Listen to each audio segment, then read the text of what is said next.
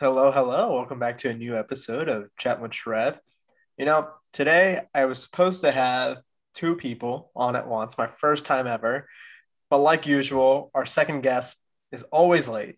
But today, without our second guest, I have our first guest. He's a future business tycoon. He is one of my best friends, someone I've known for a long, long time. Perham, welcome aboard, buddy. How are you doing? What's good, Trevor? Yeah, we finally doing this. Uh, so I know. we first tried to do this in person, didn't work out, and now No, no, it was not what we thought it would be. now we got distracted a lot. yeah, yeah. Yeah, we had a hard time man? making, you know, conversation there. Yeah. How you doing? What am I doing? How are you doing? How, dude? I'm cloud nine. I'm doing Yeah. great. How's Arizona? Is it how's the weather? Oh yeah, it's brutal as always. Brutal, yeah. Dude, it's been raining here for the past few days. It's it's been rough, but it finally cleared up, so which is good.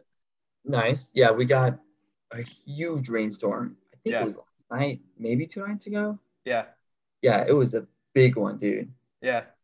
Dude, Mhm. you want to tell our uh, listeners a little bit about yourself and what you're doing out, out in Arizona? Okay, yeah, sure. Uh, for those of you who care, uh, I'm attending ASU, Arizona State University, studying supply chain management.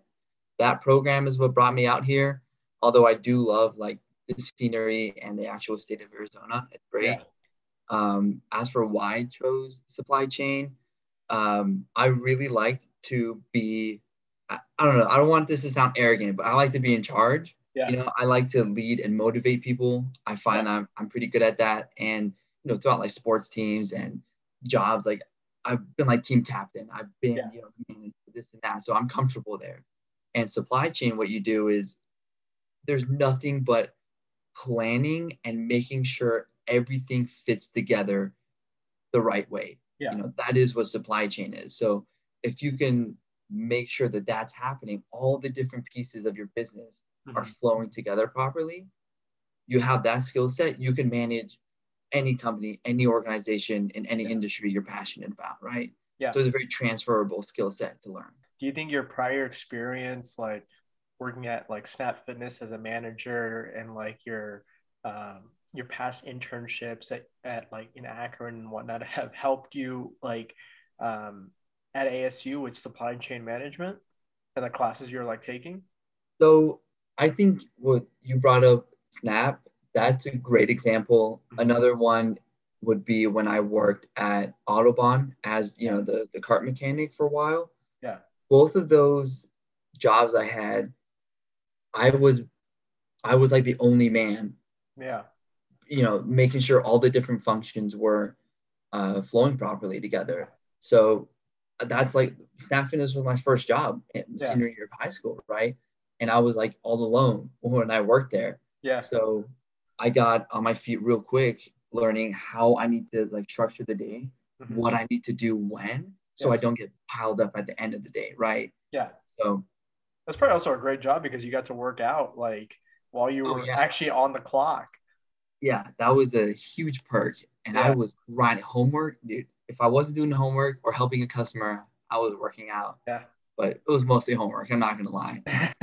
so, Yeah. so I like how you brought up the fact that within supply chain management, uh, you have to be kind of be like a leader. You have to be in charge of, let's say, your like your your vessel, your vessel, right? You have to be in charge of it. So, so, so one of your uh, adventures or ventures, like when we were in high school and a little bit after high school, you want to become a professional race car driver and a motorcyclist, correct? Yeah, that's definitely a huge passion of mine.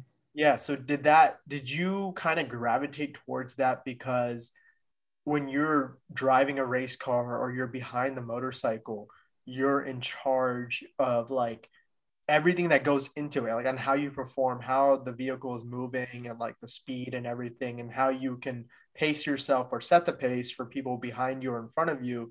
Is that something that kind of like pulled you in into the sport of motocross and like uh, racing? So I see a huge parallel between what I was saying about supply chain, like it's planning, Yeah. you know, side of supply chain. Obviously, you're not like hiring logistics coordinators on a racetrack, you know, but that kind of planning that it takes is so transferable to the racetrack. Yeah. And I'll give you one quick example. Um, in racing, we have what we call like three types of corners. Okay.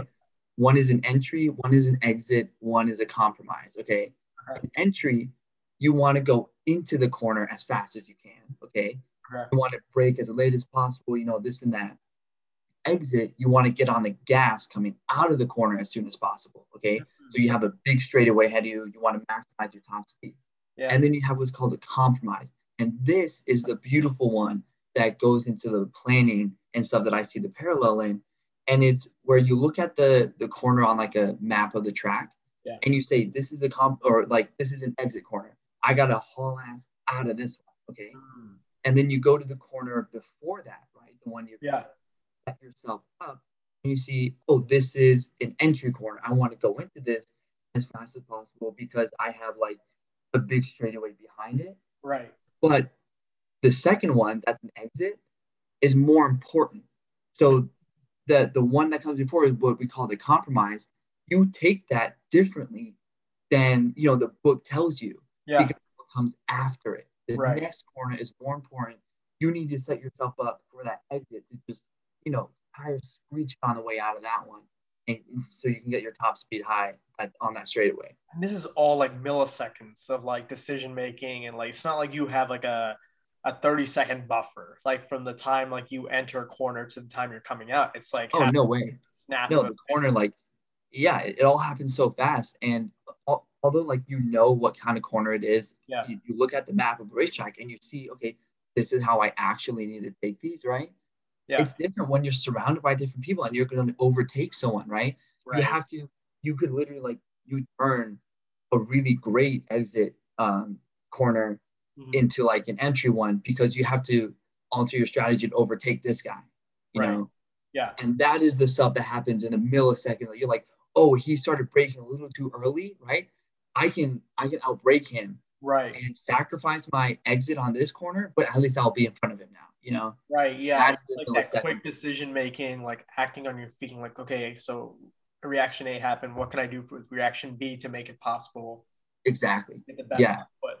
Yeah, and like, like your your safety is on the line. Yeah, like when you yeah. first started out, like what was your because I've seen you like on the track. Like I've been terrified when I when I saw you coming out, at least on the motorcycle, like going full speed. But like when you first started out, like learning the bike, learning the car, mm-hmm. what was your like how did you feel like when you first got behind it? Like you were you like terrified? Like what was going through your your your your body?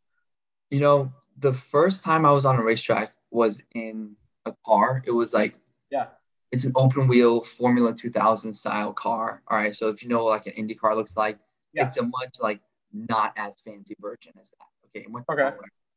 Um, and the thing that surprised me the most is how raw everything was. Like there was not one electronic input that this car would take. You know, it is all manual. We had a dog box gearbox, which is like a sequential gearbox. You have to like just clack through the gears. It is yeah. rough, and that thing is vibrating like crazy. That You're sitting like two inches in front of the engine that yeah. has no cover or anything. It is yeah. roaring. It's raw. You know, like you feel everything. So that's what like shocked me the most. When you're in your car and you're going fast, you're still like in a luxurious cabin. You have a leather seat under you, right? This is hard plastic attached to a fucking engine. Excuse my language. Like no, you're fine. Yeah. That, like when you when you press on the gas and you feel the whole car like change frequency. If you yeah. know what I mean? You're like, oh, like this is about to get real. Yeah. Like, yeah. It's so very like, surreal. How does how do you think like your your experience like on the track and like being being behind the wheel of like these high powered engines, do you think like that's helped you uh like in your day-to-day stuff because you have to be like super focused right like when you're behind the wheel like of a race car oh, yeah. motorcycle like your focus completely has to be on that you can't like doze off or like daydream do you think that's yeah. like helped you like because you're like a great student so like do you think that's helped you Thank like you. with your focus and like your your drive whenever you take on a new assignment so i would say um when, when you said like the drive of taking on a new assignment yeah. that's something i never back down from like when i when I accept something like that, yeah. I go balls to the wall. I will just day in day out until I'm happy with that product that I'm gonna like turn in, right? Um, and I think that that just speaks like my personality mm-hmm. And how I would like also on the racetrack, like I want to get this corner down yeah. perfect, you know, which is like impossible on the racetrack. There's just so many variables that's stopping you from achieving perfection, but you strive for it in order to get better. So I think that's like a good parallel. As for like that concentration aspect, I think it's a little different just given the environment you're in. It's not like high stress, like um, I don't know, you have like no elements to be fighting when you're sitting behind the laptop, cranking out an essay, something like that. Right. So I think it's different, but that same kind of drive that makes you want to be better like than last time every time. Dude, I think like I think that somewhat resembles to me, but at the same time, I don't think it does. Like, I think like I, I think I do better under like high stress environments. Like, let's say um, a project is due or like a a report is due like in I don't know 10 hours and the time is ticking and I know I don't have 10 the full 10 hours to get it done. Mm-hmm. I, I do really well underneath like high stress, but I'm also the type if I'm being honest with myself, I'm also the type who procrastinates and puts myself in those situations just because yeah. I'm like, you know what, like it's go time. Like I have nothing else. Like I got to like go out all out on this. And that's like my mindset. I know it's not a good mindset, but like I've been working on it where it's like, it's like, okay, even if the thing is due like next week, just try like looking at it, try wrapping your head around it. But I think like focus for me is like sometimes it's really hard um, unless it's like a topic that I'm really like have self interest or like have something going for it.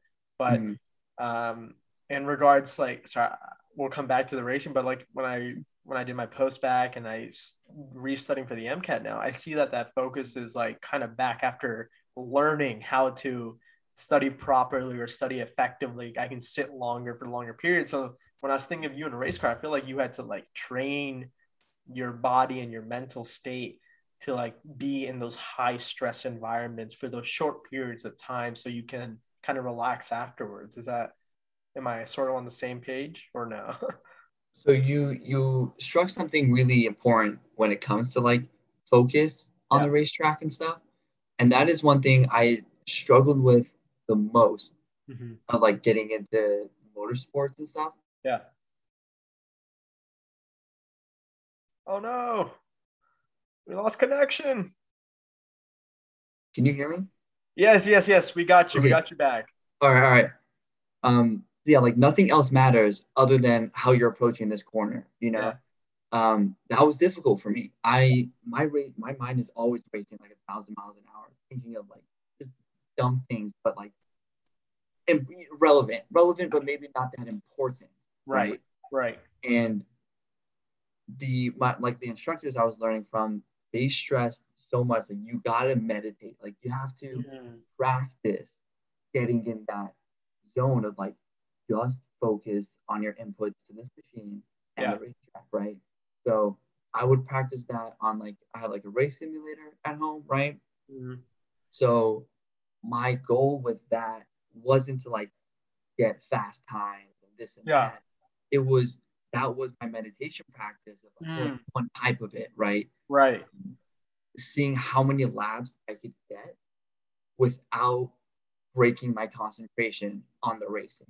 Right. And that's like kind of extra hard because you're at home, you know, like there's noise, parents are walking around, like right. So it was like an extra challenge, but it's so like when you bring a meditation, so you used to be on the race simulator when you were like trying to focus and calm down for like races. Did you yeah. use this same race simulator like during your day-to-day like life when you were trying to like meditate like did you try to bring those same like meditation practice into your like day-to-day like if you were like stressed out or having a bad day or anything like did you try to use the same practices to like oh, help? Oh yeah, yeah, for sure. That that practice of just blocking out the the non-essential things from your mind and your thoughts. I mean, that's like that's transferable to all tasks you need to focus on, right? Yeah. The way you do it might be a little different, but I learned to like identify the signs of like, oh, the like random stuff is like creeping up. Yeah. You know, get go deeper, go deeper right like that so i can i can transpose that into schoolwork and stuff i think like my source of meditation like at least this past year and a half it's like mentally it's been tough like it's just like constant battles it's like you know the date like the regular uh, crap that anyone faces, um, but like especially due to COVID, it's increased for me. So I think my source of outlet for meditation was actually working out. Um, I don't remember. I don't think if you remember when I was in, when we were in high school, I hated lifting weights. It was always mm-hmm. about like cardio and like even then I couldn't run that much. But like now it's like running, lifting, and then core because I feel like I realize that it's when I work out like my I'm like all that energy or like negative stuff that I am facing throughout the day just goes away. Like I release it and then I mm-hmm. like come back, like calm down, and I'm like, you know what, my body feels good, I feel good. Like let's rock and roll. Like let's nice get this done. And yeah, dude, I think meditation is very important sometimes in life. Like no matter what situation that you're in, just so like you have peace within yourself. Yeah. I I heard you talk about like meditation and like mental um i don't want to call it mental health techniques yeah. but like mental control techniques like meditation and different ways like yeah. you can get in the zone and stuff with your other podcast guests yeah i was like really relating to that because um I, that's definitely something i would struggle with a lot like not only with the racing but like with school yeah and just so many things going through yeah. my head what i'm trying to do an assignment, you know? Yeah. So meditation is is not I don't meditate currently in the traditional sense of like you yeah. sit down and you like it's very passive, like your type your type of meditation, right? What's that? It's like more passive meditation. It's like you're not actively doing it, but it's more like you're like uh, the small bits and pieces throughout the day. You'll try to find your own source of meditation. So I think we lost him again. Oh, he's back. back. You can't get rid of me. Sorry. Dude, was I telling you this? Um, was I telling you the cockroach uh, analogy that I that I came up with? It's ringing a bell. Actually, start start saying it again. Okay, okay. So, so our listeners, I was uh, watching the show one time, and they said this cockroach analogy, and I told my brother about it, and he started laughing. So the cockroach analogy is like um, cockroaches can never die. Like they they'll never go away. They'll keep coming back. So I think I was telling Perham this. I was like, dude, it's like a good, it's like, um, if you say that to someone, it just depends on how they take it. Like, like, Perham, you're a you're yeah. you're a cockroach, bro. They're like, what? Why you calling yeah, me? dude. Yeah, you were saying. And I'm this, like, yeah. no, no. I'm saying like you can survive right. any environment thrown at you. Like in this particular TV show, the dude was shot like multiple times and he still survived and he made it to the hospital. And then I was just like, you know, that's a great compliment to someone. Like, dude, you're a cockroach. You always come. I, I can always rely on you to like to come back. Like, I don't have to worry about you.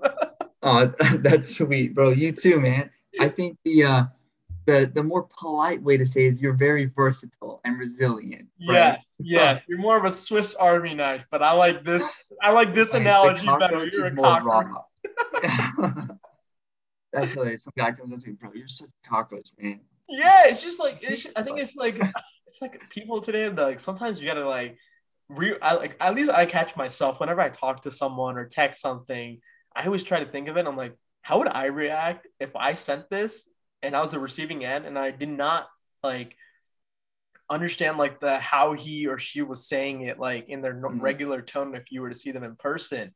Right. Sometimes i would catch myself like apologizing to like the other person. They're like why are you apologizing? Like i know what you mean. And i'm like well you know just to be careful these days like i i don't want to offend anyone. So like i think when i told you that i had to explain like what it meant like how it was a good compliment. Yeah. Yeah. Yeah no i, I get that dude i think uh I, I want to tell some fun stories um, while while uh, we're we're doing like this bonding experience. Um, you know how we used to go to Autobahn, like uh, yeah. Kashif, like those races. Oh yeah, you guys would smoke me every time. No, no, no, listeners, that's not true. the real race, me and Kashif would agree, because Perham was almost a professional racer. We're like, there's no way we're beating no matter what we do, we try to block him in. We're gonna get the flag. They're gonna tell us to move to the side. He's gonna go right past us. So me and would be like, all right, bro, we're racing for second and third. Just don't. I was like, I'm gonna beat your ass, and I'm gonna get in second because we both know we're not gonna get first. And then every time, man, I don't know how he would do it. I would get in front of him and I would get the flag to move because Kosh was right behind me. And I'm like, I don't want to move, man. Like, I'm trying to beat him time wise. Yeah. so true. But um, we were talking about this. It was like, what makes a good friend, do you think? Like, to someone? Like, what are some mm. characteristics you like to see? And I'll ask, we'll ask Kosh if this whenever he joins and decides. Yeah, for sure. When he finally decides to you know on time. Yeah, on time. Well, that that has to wait for a different day because he's missed that chip already. You know, he's missed that chip many times. Oh yeah, countless, countless. Um, what makes a good friend, dude? I wish like just saying like Trevor Nakashev is what make good friends. Like you guys embody that. Like, putting into into words what I see and feel from you guys to say, yes. oh, that is why I consider them like my closest friends. Like, yeah, they are great people, great friends, great allies, you know? Yeah. Specifically, what, like, if I were to put in words, obviously, like reliability, dependability, you know? Yeah. Other than being punctual for Kasha, if like, you guys are there for me. Like, if yeah. anything were to happen, I can call upon you guys and you would get it done, you know, yeah. one way or another. And that's like not only that reliability, but that kind of self-sacrifice you would do. Like, you know, if I was like in a, in a real pickle and you had something big going on, you know, you're on like a hot date that night, and I send you that SOS message, yeah. and Kashif is like out of state, you're saying, hey, change of plans, lady. Um, we're gonna go on an adventure and help Perham real quick. Oh, for sure, know? yeah. And I would do the same, the drop of a hat for you and Kashif. You know. You remember the flat tire incident? I do, yeah, in front of Walmart, right? Yeah, that's when you were saying reliability and like being dependable. That's the first. That's always like one of the few things I think of whenever I think of you. It's like, thanks, man. Uh, it, it was. I think I was going to drop my mom off at Walmart. I was going to Dick's Sporting Goods. And I hit yeah. a hmm. curb or something and hit a nail. And I got a flat tire and I didn't know what to, I didn't know how to fix a flat back then. And I called Perham and Perham's like at work. He's like, bro, you all right? I was like, yeah, man, I got a flat tire. Can you come help me before my mom kills me? And then Perham just like leaves his work while he's already on the clock, comes and helps me fix my flat tire. And whenever I think about that, it's like it's like reliability. I, I feel the same way about you. It's like reliability, and I feel like you keep us in check. Like keep us like you don't sugarcoat it. You just even if you don't think it'll be something that we want to hear, you'll tell us. And I I really respect that in a friend. It's like someone who doesn't who doesn't try to like you know sugarcoat it or like bush around the or beat around the bush. Beat around the bush, yeah. yeah, yeah. It's definitely you and Kasha keep it real. Like us three, we keep it 100 with each other. But when we know like it's not the most pleasant thing to hear, we will deliver that same message, yeah. but in like a humorous fashion, right? Yeah. We yeah. have that dynamic between us. Like, yeah. I think that's what what makes it possible for us to be so like honest and like real with each other. Yeah, and I and, think like, a, yeah, I think a big thing like in friends is like you want to feel that level of comfort, like you and Berkeley, right? I love yeah. seeing you guys interact because oh. Uh, it's like constant laughter and it's just like you guys are comfortable around each other, right? Oh yeah. That's what I always. That's what, I think I see that in ourselves as well. It's like we're yeah. comfortable. We're that we like send each other like, I, dude. I think if our group chat ever got leaked, it would not be good. At least for Kashif, we're fine. like, but I'm saying like that level of comfort comfortability is just like if you have. Right friends, it's like that's when you know that you can be yourself. You don't have to worry about like um, any jokes or stuff that you send. They'll take it seriously. They'll know that you're being in a joking manner, and you know we just we have fun with it. Yeah, definitely. And like as for what you said about our, our if our group chat ever got leaked, oh, we would be under, but not for like what people would think like, oh, they see like you know scandalous things or like very like not PC. This it's not even that. Like we're we're still like polite in, yeah. in terms of like society and this and that, but we dig into each other. Yeah. Like, like, never before. You know, it's a war zone in there. I, I feel like we uh I feel like we whenever we do dig into each other, we somehow land on Kashif and we tag team to attack Oh, him.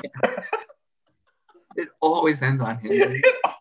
like he's never on the opposite end. He's always somehow getting tag teamed and getting like assaulted verbally. There's a uh I don't know what it was. I think he like came over oh, when we went hiking. He wore pants.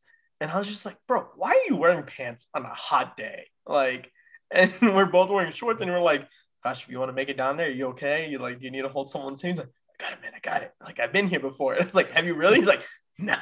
No, that's a geek.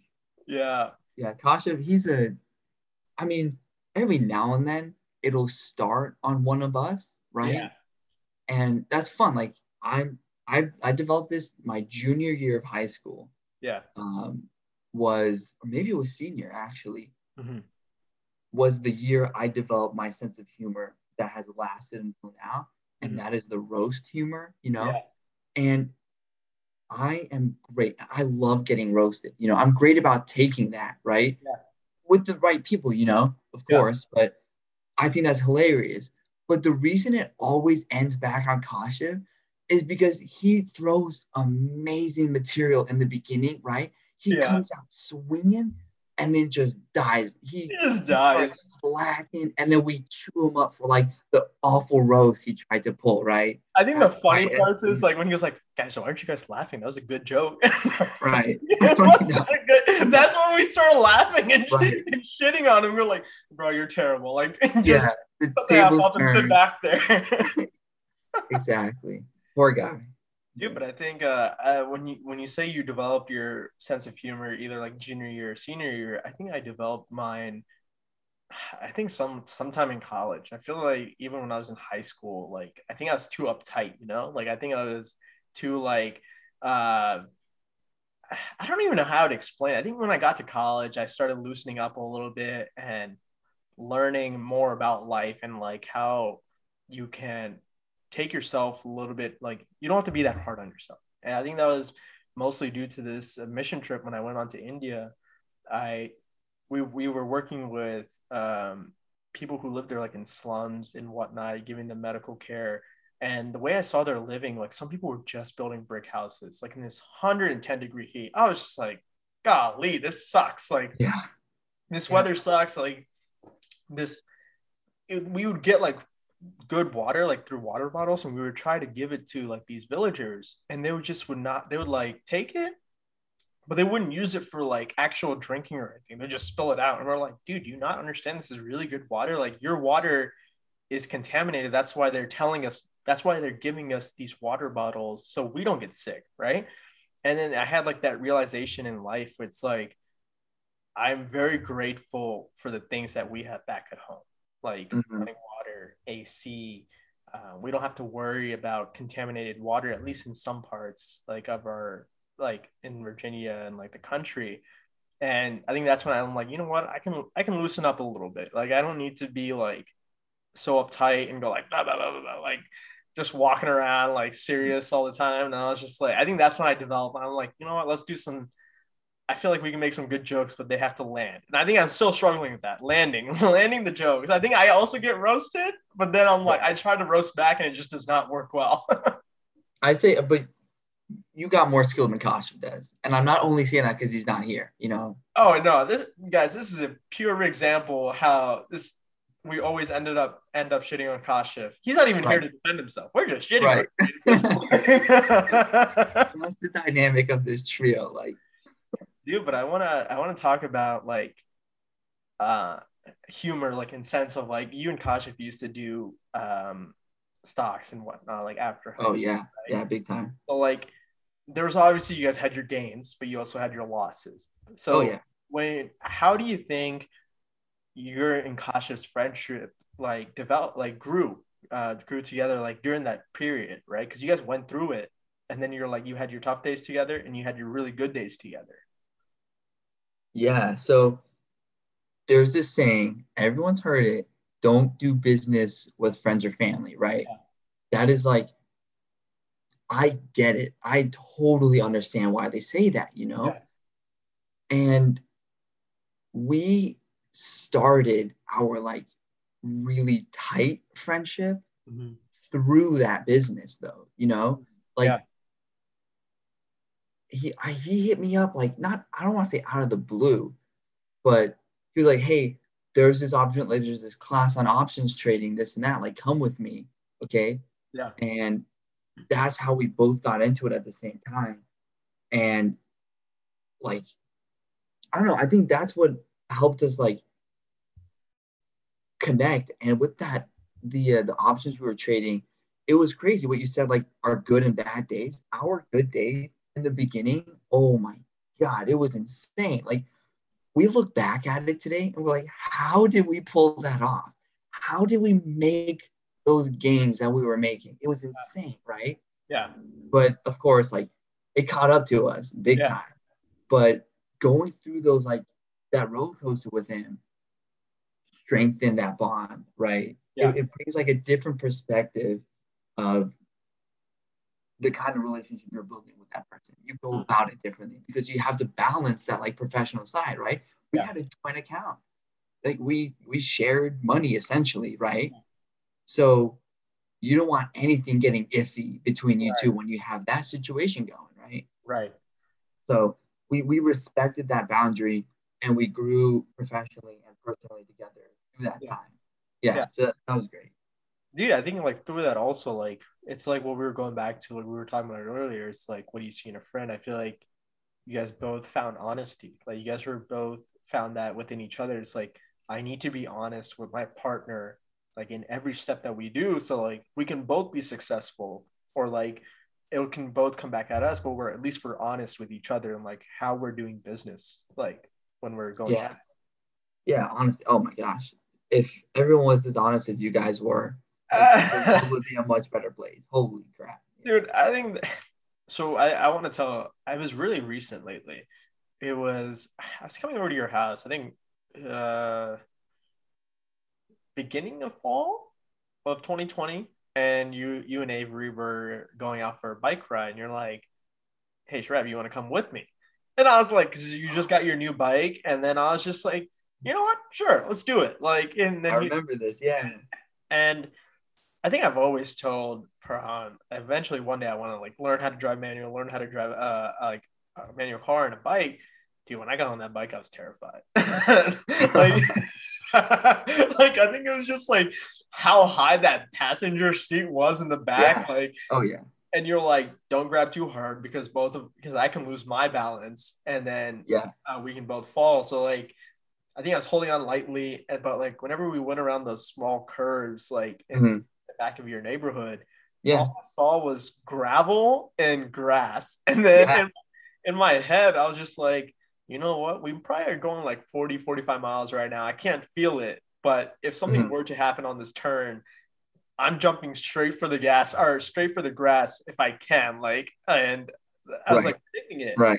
But midway, I'm like, okay, if he is confidently confidently be able to drive this motor vehicle, this is a two wheeler, and with someone behind him, I should not be that afraid. And then when you Mhm. get into that stop sign, you're like, yeah, do you want me to hit it fast? And I was like, yeah, why not? Like it's a straight shot, you know, like nothing's gonna happen. And then Avery's right behind us. I can just see her shaking her head as soon as like you uh, hit the throttle, and I was just like, I think those few moments of like when we were going that fast, I was like, I see why you're doing it, like why you ride a bike, even like after your accident and everything. Mhm. I think about that and I'm like, you know what? This is also like trust. Like you have to trust sometimes in life, you have to trust another person with something and then you can overcome like a fear. Like when I was in Yeah. growing up, I had to trust my brother when we went on roller coasters. He's like, you'll be fine. Like I have a massive fear of heights. And he's like, you'll be fine. You're like, you'll actually enjoy it once we go through it. We did it. I started Mhm. enjoying it. I developed a mechanism on like how to get over that fear. So that's the same thing Yeah. that I felt when, we were, when I was in the back of the seat. I'm like, I'm just gonna blindly trust Perham and his driving like ability. Yeah. Fun. And it was bliss. It was like a total bliss moment for me. Like I felt like doing this, and I was like, you know what? We're probably gonna fall. Like I'm not gonna. Yeah, that, I remember that ride. Um, when you say like when you got on, you were like, you know, holy crap, this is not what I thought it would be. yeah. That's one thing. Like like I said, it was very raw in the race car. Yeah. But when I got on the racetrack with my bike on like a motorcycle for the first time, Yeah. I had never ridden a super sport, which is like Hmm. a race tuned engine, right? The same size, but way stronger. Okay. Yeah. It, it- it's kind of hard for people to understand like the same exact size engine, but Yeah. like 70 more horsepower comes out of this thing because of like the tune and the way it's built. When I felt that kind of power for the first time, I was scared, dude. It scared me. And you have to brake so hard Yeah. to like, you know, slow down for the turn when you get to it. I was like, whoa, I never really realized this. Like, there's no seatbelt on the bike. So when you Yeah. brake that hard, your body like wants to fly forward off the motorcycle, Yeah. you know, and you have to like squeeze with your legs and like tighten your core, like just to stay on the thing while you're slowing down, downshifting, you know, rev, all these things you have to be thinking of while holding on for dear life. Yeah. And I think we got Sloth Man coming. Oh man! Of course, he also interrupts a great story. not that like I get like that kind of trust that you're saying. Like you had that kind of Yeah. trust in me, right? Yeah. I had to have that trust in the instructors telling me what to do, Mhm. and that kind of trust in the tires on the bike to like keep grip when I'm leaned Yeah. over that far, like my knee is on the ground, and the only thing keeping me there is the rubber, is the Yeah. tire. That's it, right? Yeah, dude. And it's an inanimate object. We can't even talk about it. yeah. I think it. I think also when we when you were racing at Summit Point or just like doing your trial runs, uh, Mhm. you know, your sister, like me and her were standing right next to each other when we were going the curves, and she's like, "He'll be all right. Like he's done this before. Like he'll be all right coming out." And just you coming out super fast, like off that Mhm. break. Was Yeah. just- he knows what he's doing. Like he'll be like he'll be fine. Oh yeah, yeah. That was a. Dude, I appreciate you coming out so much. Like Dude, I, I don't understand like how totally hot day. dude, yes, that's what I'm saying. Like dude, heat stroke. Like it was two people got heat stroke that day. They got taken out on the ambulance, dude. really? It was- yeah, it was so hot. It was like like 101, Yeah. high humidity, Yeah. right? And then I'm in a full black leather race suit, black helmet, you know, on this screaming hot engine on black asphalt. You know, it was so hot when it got on the track, moving your body like that, Yeah. dripping sweat. It was dangerous, dude. I think like that's was also, dangerous. I think that's also like a trust component. It's like your family is trusting you to like know your own body, like when it comes to that kind of stuff, like when to pull yourself out, when to keep going, because Yeah, they were like cooling you down with like the water and everything, but they're like, he'll be all right. Like he knows what he's doing. Like I think that Yeah. that, that trust component, it goes in so many different ways that we don't even know sometimes that we're giving someone else that trust just by like being there and like knowing like what we're doing. Yeah, yeah. I'm same page. Great way to put it. Is he joining twice right now? Dude, I don't know what this man's doing. He's late. He's not joining this properly, and he's not even communicating. Oh, there he there is. he is. Dude, okay. Hi guys, how you doing? Uh, You're good. Welcome, we were, dude. uh, we were shitting on you while you were being late, and Oh, big time.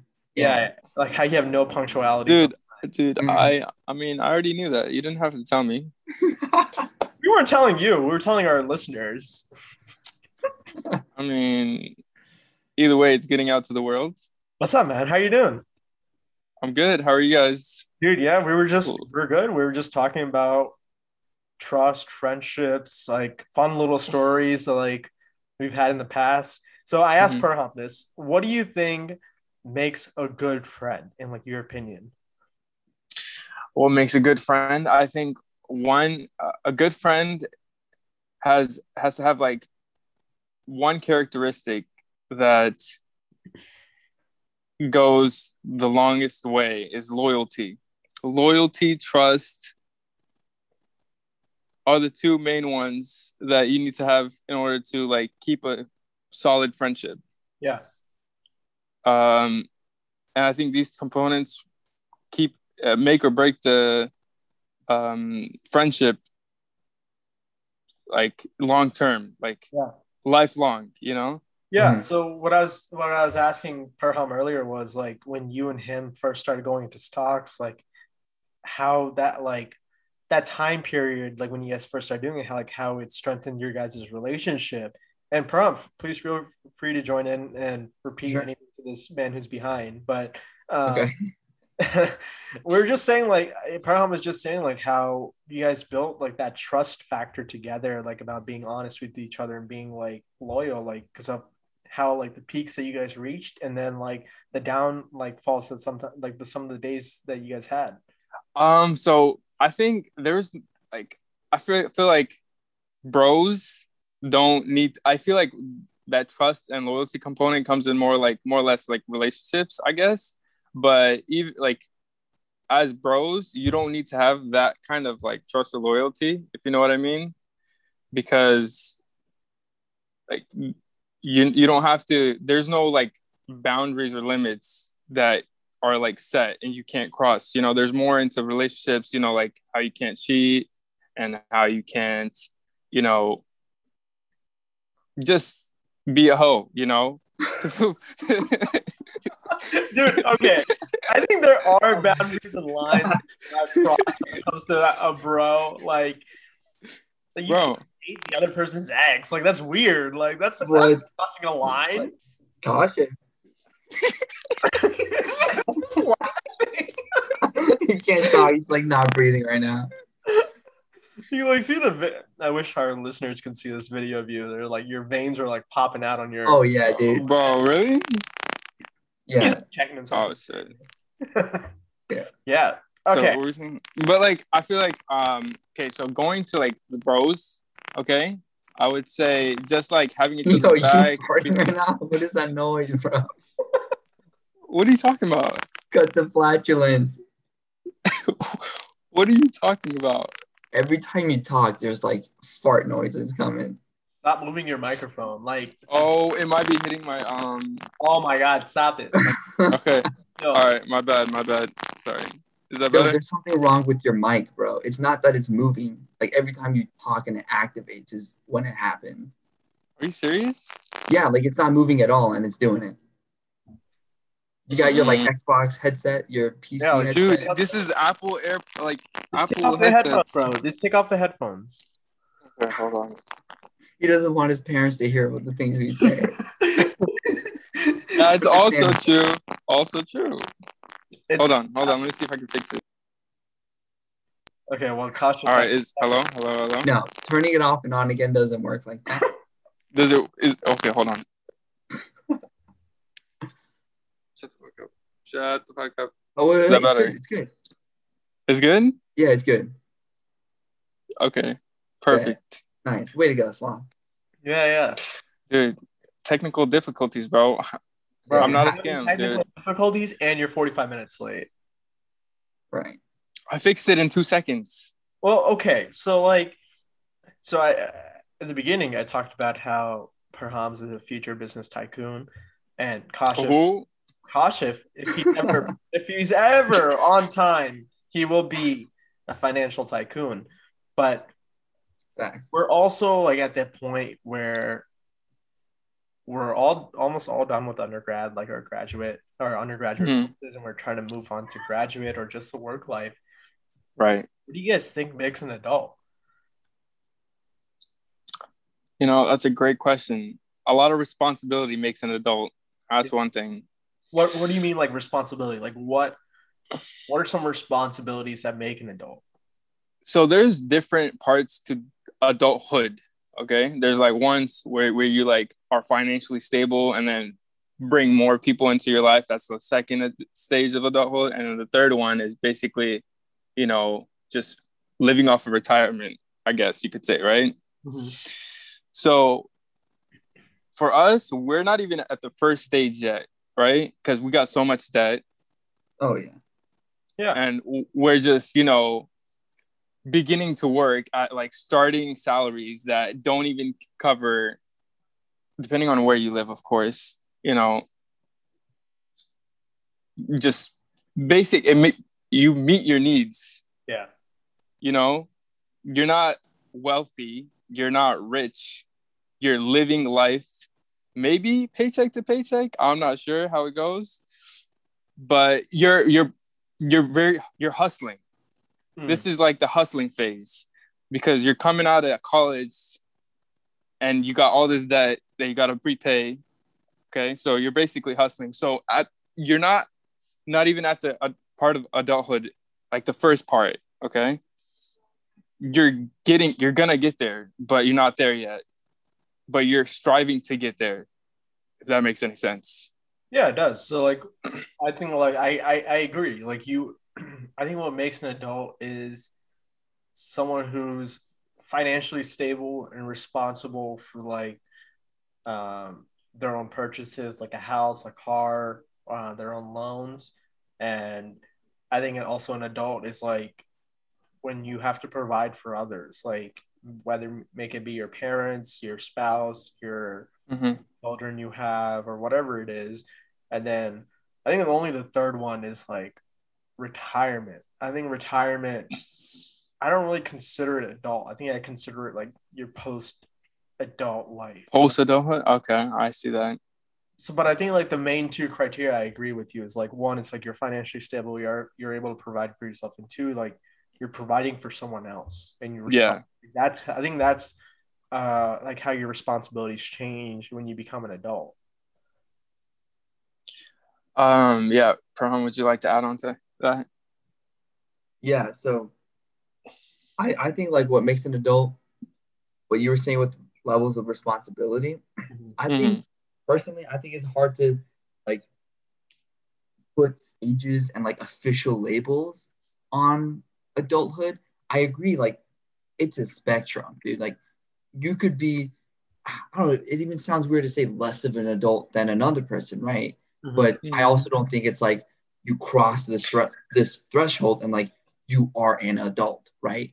You you keep building mm-hmm. that responsibility and stuff. And I want to just like maybe defining responsibility is the important part. And for me, that's like the things that happen directly because of your actions, mm. you know, and that could be like, like we say financial stability, right? Financial independence. But I think you could be an, an adult without like perfect financial stability or independence, right? Because you could have so many other things that are impacted by your actions that mean a lot, right? Mm-hmm. Such as a kid, or you're caring for like, you know, elderly parents, or, you know, just like you could be taking care of people. You could be working a job that has like a lot of weight, like you're doing really important work, right? Yeah. That kind of like understanding the weight of your actions and how it impacts so many different people, right? Like not only your immediate family, your the people that you're doing this job for and your customers, like getting that kind of scope on your role in life, I think is a great way to start like building your adulthood. So you're talking more about like maturity, like being mature about like this, like the way you go about your actions and like the decisions that you make in life because it has it can impact others.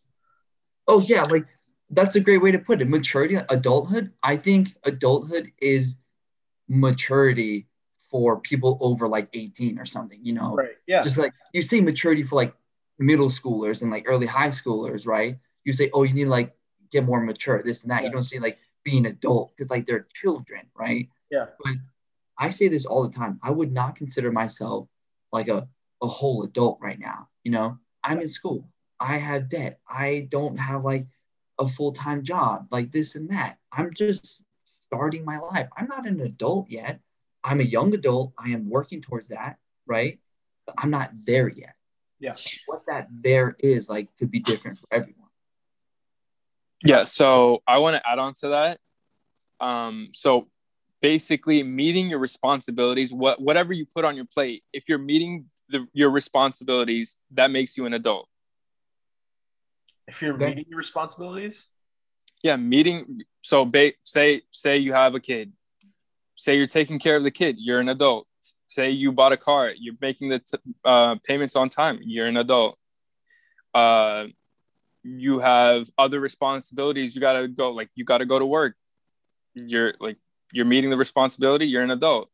If you like don't meet your expectations of like what you put on your ta- like on your platter then you're not an adult. Like that's not you being mature if that makes any sense i think i disagree with that man i think like I think you I think maturity does play a big role. Like I think maturity and responsibilities kind of go hand in hand.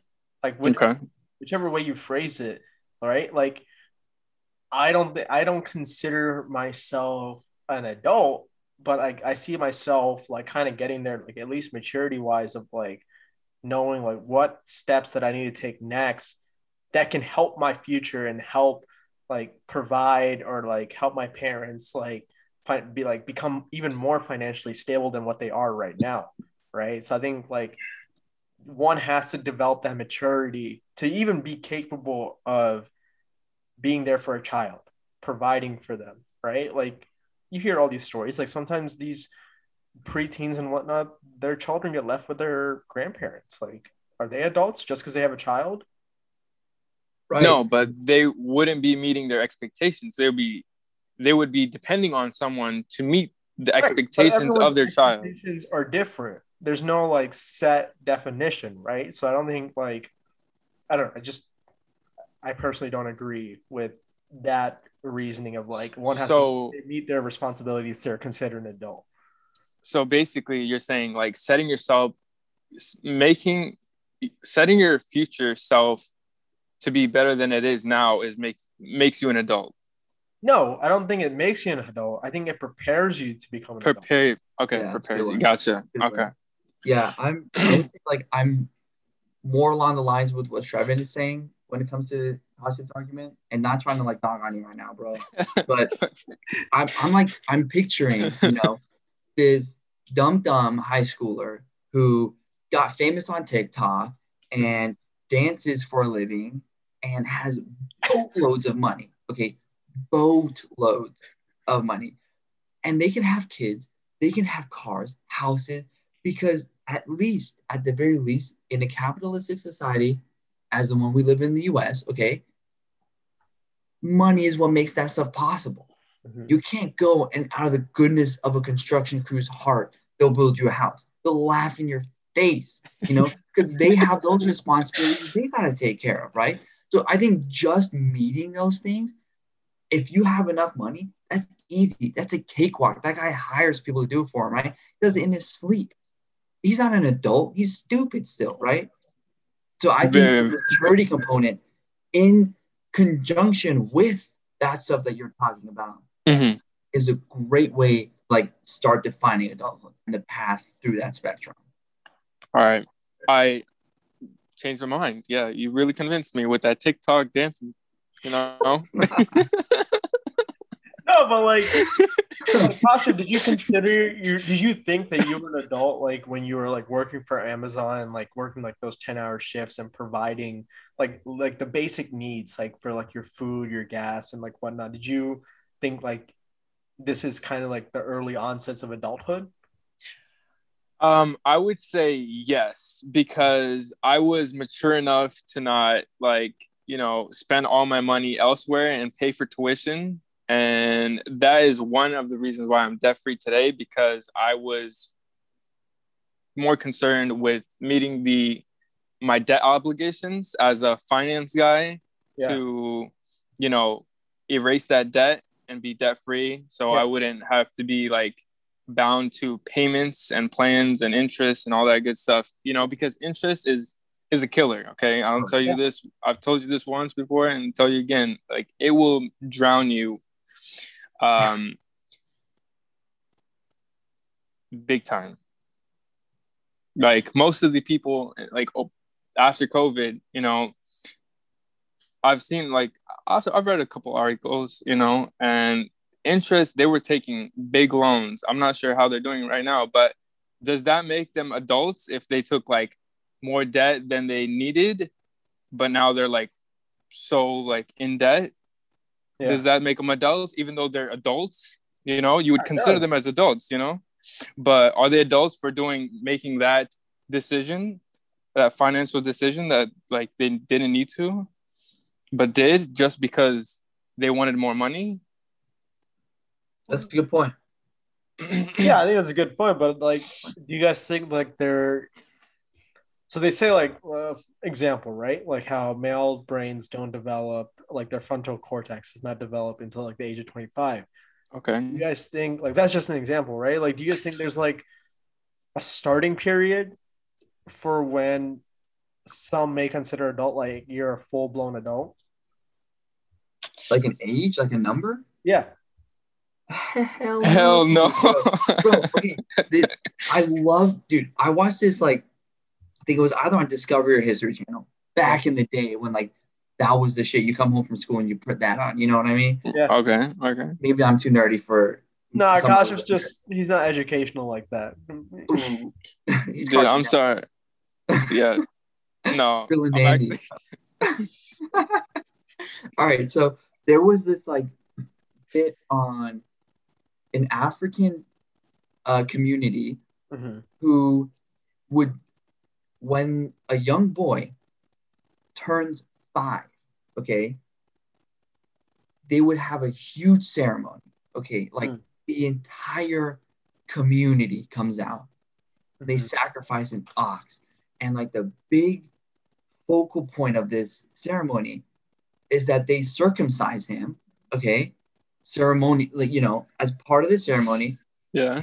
Like, and then the grandfather I'm, i don't really know why they do this but the grandfather on the father's side of the child i believe it was the father's side not that important puts the the removed foreskin on the tip of a banana and eats it Okay. What? It's- it's all- Oh. I'm, I'm not making this up. I'm not making it up. It's part of their ceremony. I'm not judging. The only the reason I'm bringing this up is that at the end, after that young boy recovers from his operation and can walk and stuff pain free, he is considered a man in that community. Mm.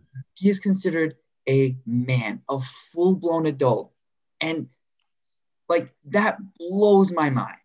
You, at five years old, getting your dick skin cut off does not make you a man. I'm no, sorry. absolutely not. I think like eating the foreskin makes you a man, like the grandfather. Does it though? Does it? Oh, oh no. I mean, the irony though, like uh, a banana. Yeah, that's that's why they put on a banana.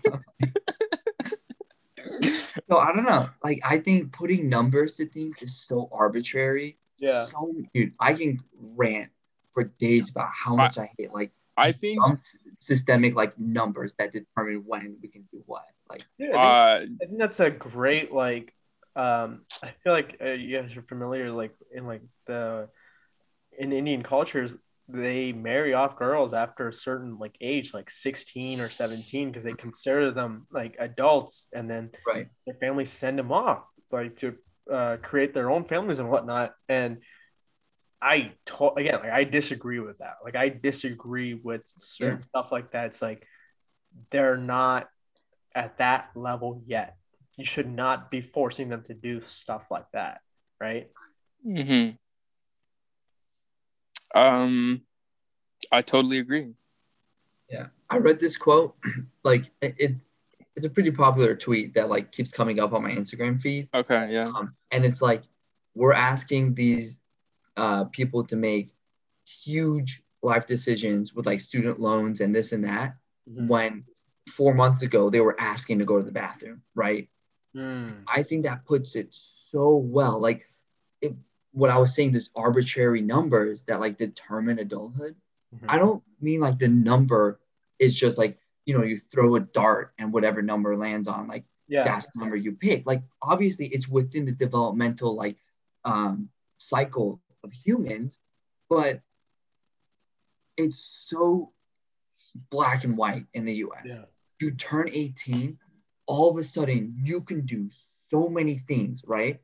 And all of those things are expected of you, right? When you're 17, though, you can't do any of that, and people treat you like a child, right? How do you expect kids to go from 17 to 18 and now, like, you know, 18, have a whole cross that border to in the way they do 21, dude, they don't know how to do it because they have zero training, no experience being treated the way they're gonna be treated when they cross that like that portal for you know that age range. i I, think you know it's setting them up for failure. Yeah, I think uh, I think some stuff like growing up, like you know how they in like grade school and like whatnot, as you move up, they're like, oh, this is going to prepare you for eighth grade. They're not going to handle it this way. Like the teachers are Right. going to like do so and so. I don't think, at least in high school, it prepared me for college the right way. Like 11, 12, like even the AP courses and whatnot. I feel like each level is different and everyone's understanding on how that level will be treated is different. Yeah, they just prepare you like when those people say, "Oh, you- you're going to go to college," and they're not going to let this slide. Like Yeah. the way they think they have to prepare us for college is by making things cutthroat, right? Making it as hard for us as possible by the institution's policy. When the real challenge that I see kids struggling with when they come to college is managing themselves. They're the reason they crumble in college, their freshman sophomore year, because they don't know how to navigate that space. Yeah. College, for me, I, I did take two gap years. I learned how the world works. I got the feel for society before going to college. That was invaluable. I am blessed that I did that. But these kids who go straight from high school to college, they have no idea what's coming for them. They Yeah. have no one chewing their ear off to do their homework. You know, the freedom is just one aspect. They're responsible for reaching out to their professors for like help, going to office hours, going to the tutoring. Like no one is emailing them or Yeah. like holding them after class real quick. Like, hey, you're kind of you missed these questions. Let's go over it. There's none of that. They don't know how to deal with that. It's not cutthroat. It's not that hard. No, I agree, man. Like when I, excuse me, like when I made this switch to college, there was a lot of things I never tried when I was in high school. Like at least not to like that extensive point, right? So whenever someone asks me, "Do you have regrets?" and like, "Would you ever change your college major?" I go like, "Yes, dude. In a heartbeat, I would change." Like, I majored in biology with a minor in biochemistry or chemistry and whatnot in the hopes that it'll help me get to med school, but I wasn't having fun. Like educationally wise, like I was not like feel like, oh, this class is fun to me. Like I want to go to this. I felt like it was like a chore, right? But when I when I switched my major to just to science, uh, general science with minors in biology and chemistry, I was able I was given the option to explore other classes and whatnot. This was probably my junior year or end of sophomore year, beginning junior year. And I was taking like teaching classes like on like uh, what elementary education majors were doing. I was taking some business classes and what, and they all counted towards my major. And I was like, dude, there's so much things that I enjoy Right. like, educationally that I wish I was smart enough or even like someone would tell me like it's okay you can take this route like you don't have to follow everyone in the same path Yeah. and I think looking back on it, I would choose a degree that would help me get a job. Like especially like if I had to wait maybe like a year or two, maybe three years after after undergrad to get into med school, I would want that security of like this degree will help me, right? So I think Mhm. If I had that like mindset like you did, like maybe like have a better understanding of how how everything works, it'd be a different saying for me. But like at the same point, we learn. We learn through those mistakes or like trial and errors, and we keep going. Yeah, that's a good point. Um, I'd like to add on to that. So, uh, but before I do, I would like to ask Shrevin, uh, if you had to choose any other major, what would it be and why? Any other major? That's a good question. yeah, Dude, I think I'd pick something in engineering. I like engineering. I like Hmm. building stuff. I like like mechanical engineering. Uh, I like working like with circuits. Like so, probably like maybe biomedical or like electrical or mechanical engineering. I think it's just like it's a booming market for them, and I think it's something I would enjoy. Like just working with my hands and like working out like technical solutions on how to get stuff working and how to create them. Are you a Even the handyman? prosthetics Game, dude. Prosthetics. That's like circuits, electrical engineering, and biomed right there. Yeah. True great. that. That's that's insane. Okay, so as for my experience with um, college, it started out as at Nova, okay, and Nova was very easy. It's literally high school 2.0, okay. So there's teachers actually come like you know some teachers treat you like you're in high school. Some teachers treat you like you're in college. So there's like a little bit of both, right? Mhm. and then um so but from the teachers that teach you like you're not in high school and teach you the way like you're supposed to be in like Mason because they know how Mason's gonna treat us. Mm-hmm. Those teachers were were more beneficial to me in the long term because they set me up to uh like just do better in class and like take my own notes, do my own studying. If I didn't get anything, ask for their help, come to their office hours and they were mm-hmm. very like open with it like they were like if you don't get this you better come to office hours because if you don't get this now you won't get this on the exam and like you know getting the work actually done and not being able to complete it and going in for help really like set me up to be successful at mm-hmm. nova and then they're thereon after at mason but mason is a different ball game like that's Mason is college. Nova is not college at all. Like community college treats you treats you half like you're in high school and half in college. So when if if you ever say like if you ever hear anyone say like, "Oh, I went to community college,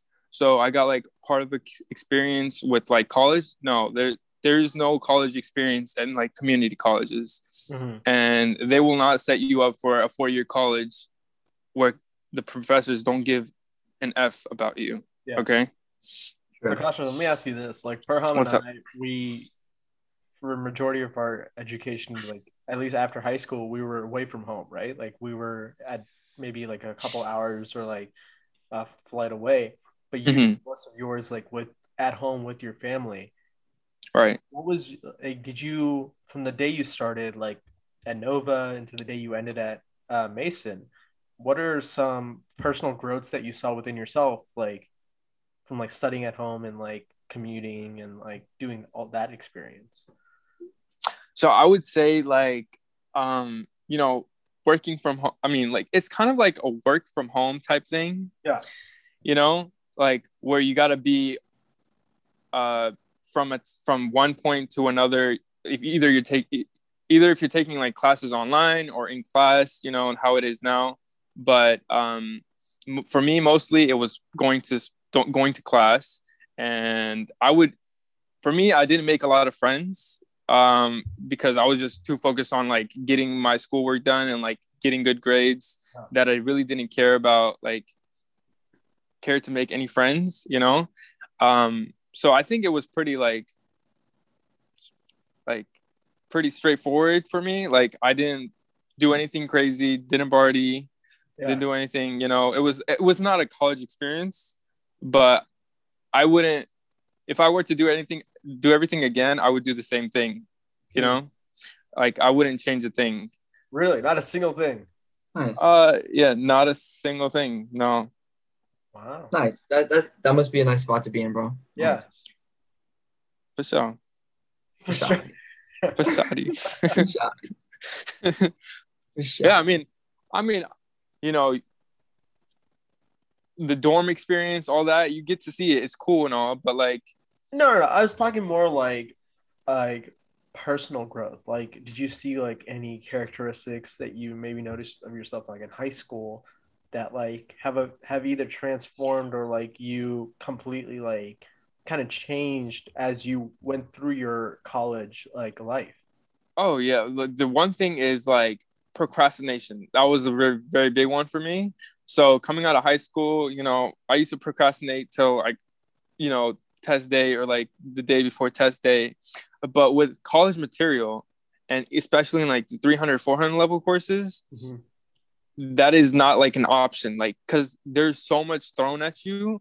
Um, in my 303 class, actually, this this like in like the second year, sophomore year, um, I actually learned this the hard way. I I procrastinated and did it. Like my first exam, there's like five exams, and I literally like bombed that. I got like a C. And there's only 10 questions on the exam, and you had to study like 240 questions um, on the practice test. And any of those uh, questions can be on the final or your exam. And there's only 10 questions in 60 minutes. So there's no there's no room for error. Right. So that's where like the procrastination really like um I had to like manage my time, particularly in that class, but that class and onwards.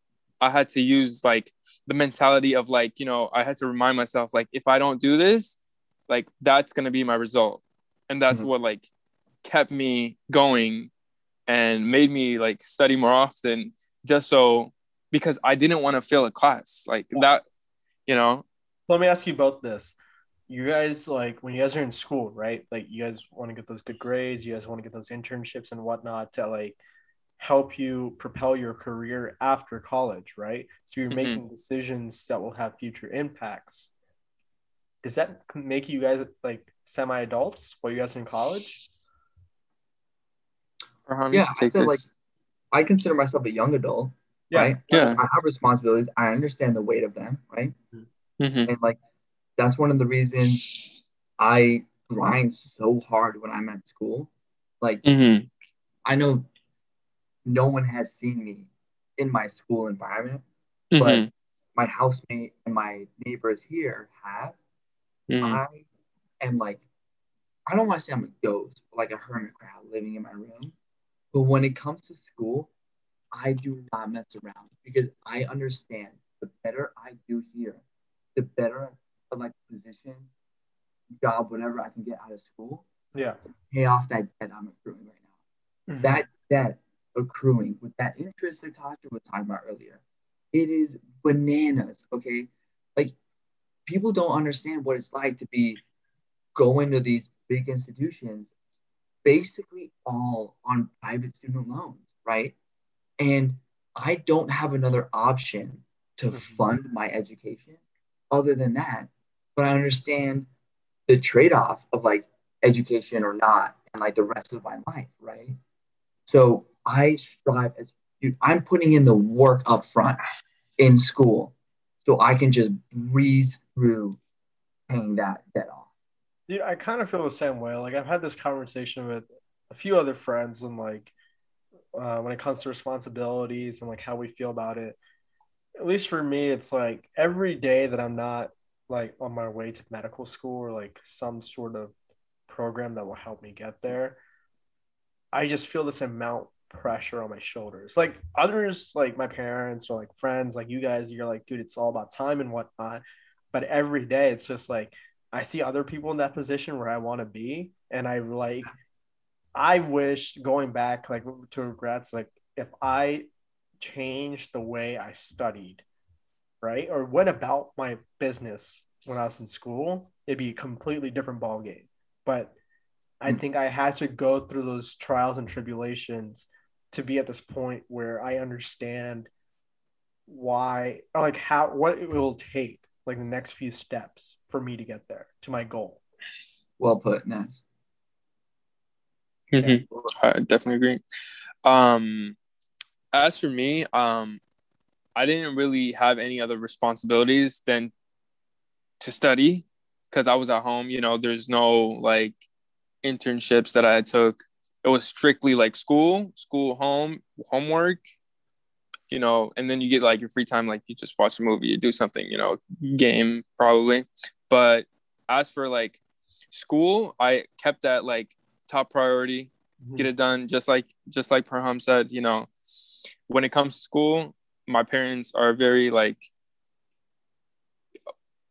like I wouldn't say strict. They're lenient. Like they give you that time to do it on your own. Like they want you to be successful you know and then for me to make them proud is also like motivation to do better as well Yeah. so um I think that also goes for y'all um but yeah I think I think like just coming being like the first generation young adults making your way into this this country you know being success, successful making your parents proud the american dream i guess you'd say Mhm. um is is basically at what everyone wants i guess you know at the end of it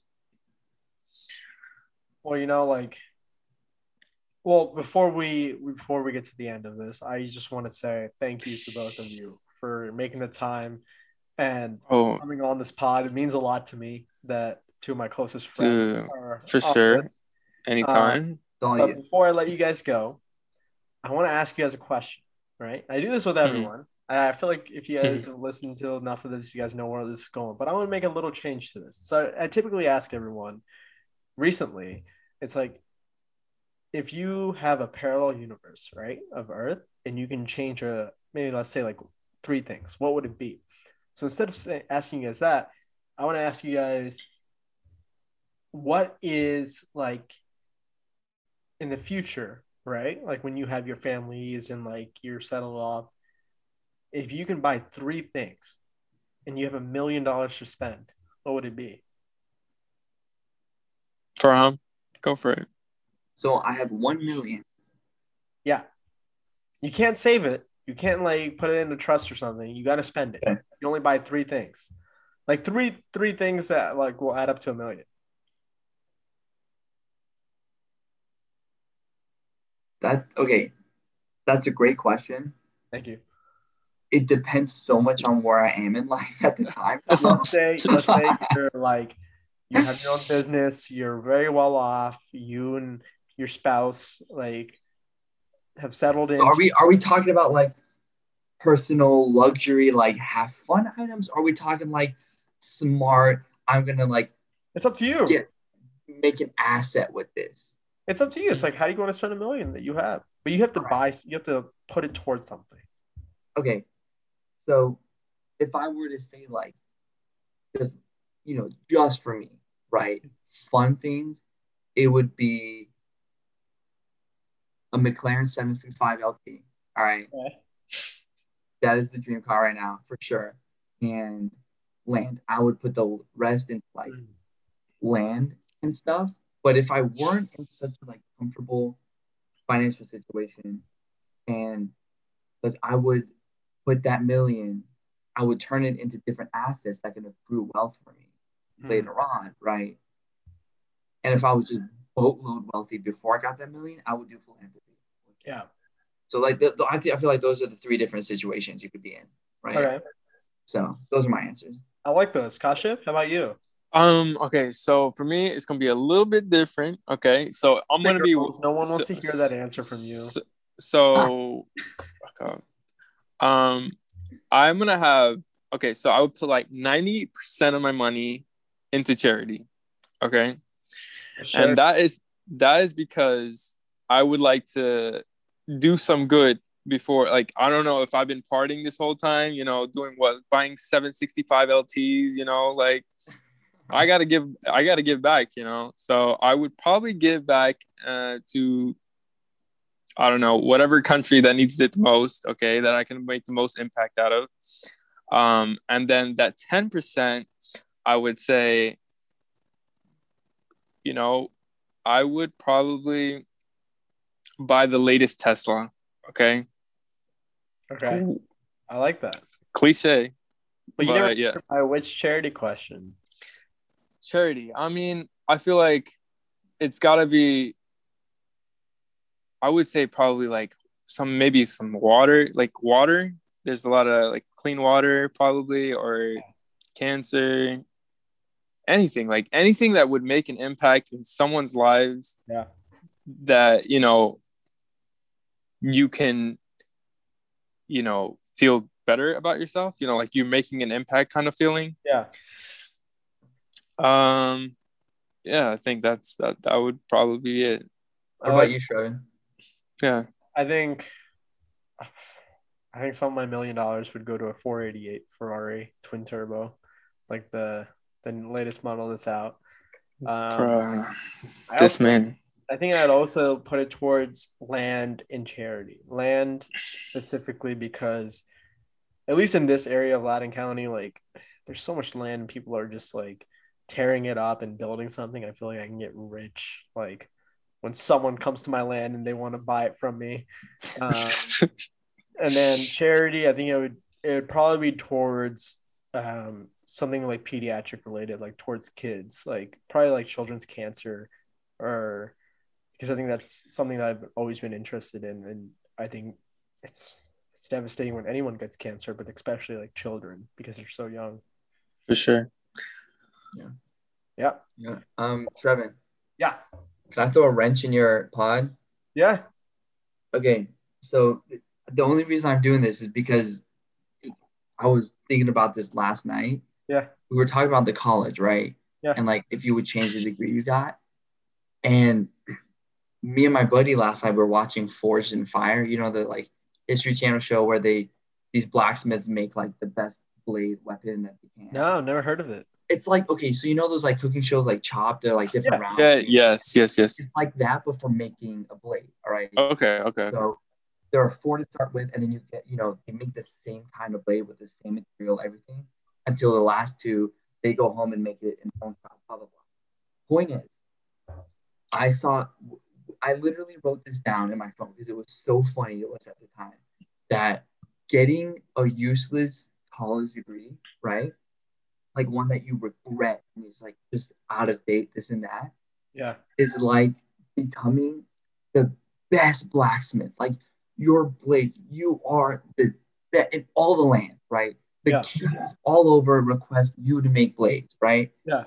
The moment you finish your training and you want to start making all that stuff, someone comes up to you, shows you a musket, and is like, yo, look at this thing.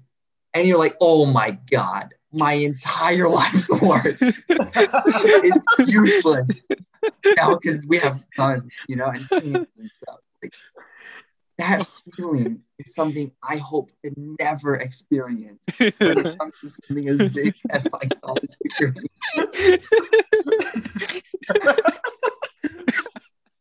it's like people saying like uh, robots just taking over.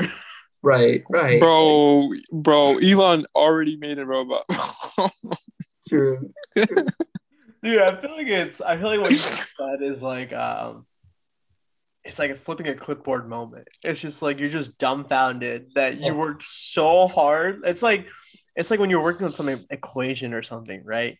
And Yeah. you're just like, why can't I figure it out? And it's just right in front of you the whole time. You're like, I'm so pissed at myself. Yeah, yeah, that wasted time, that feeling of like uselessness. Yeah, Like, dude. You're, Basically- you're not valued. Basically, it's like in, in your math class, you know, your teacher's like telling you to do the long division when you can also also just do it like in a shorter way. Right. It's like she's Yeah, like, no, you got to do it the longer way. right. But then somebody does it the shorter way and gets the same grade. right. It's dumb, bro. Dumb as hell. Seven, thank you. Thank you for having us on, dude. This was Dude, this was a pleasure. blast. My first ever uh multi uh podcast interview. I was That's very what's up. You- you- I'm glad we were the first. well, Kasha, you were late. It was mostly just Perham, and then you you decided, Hello. you decided to jump in. I mean, I was here. That's what counts. Okay. Yeah, I'm really greatly Mhm. appreciate Yeah. both of you taking the time out For sure. For sure. to do this.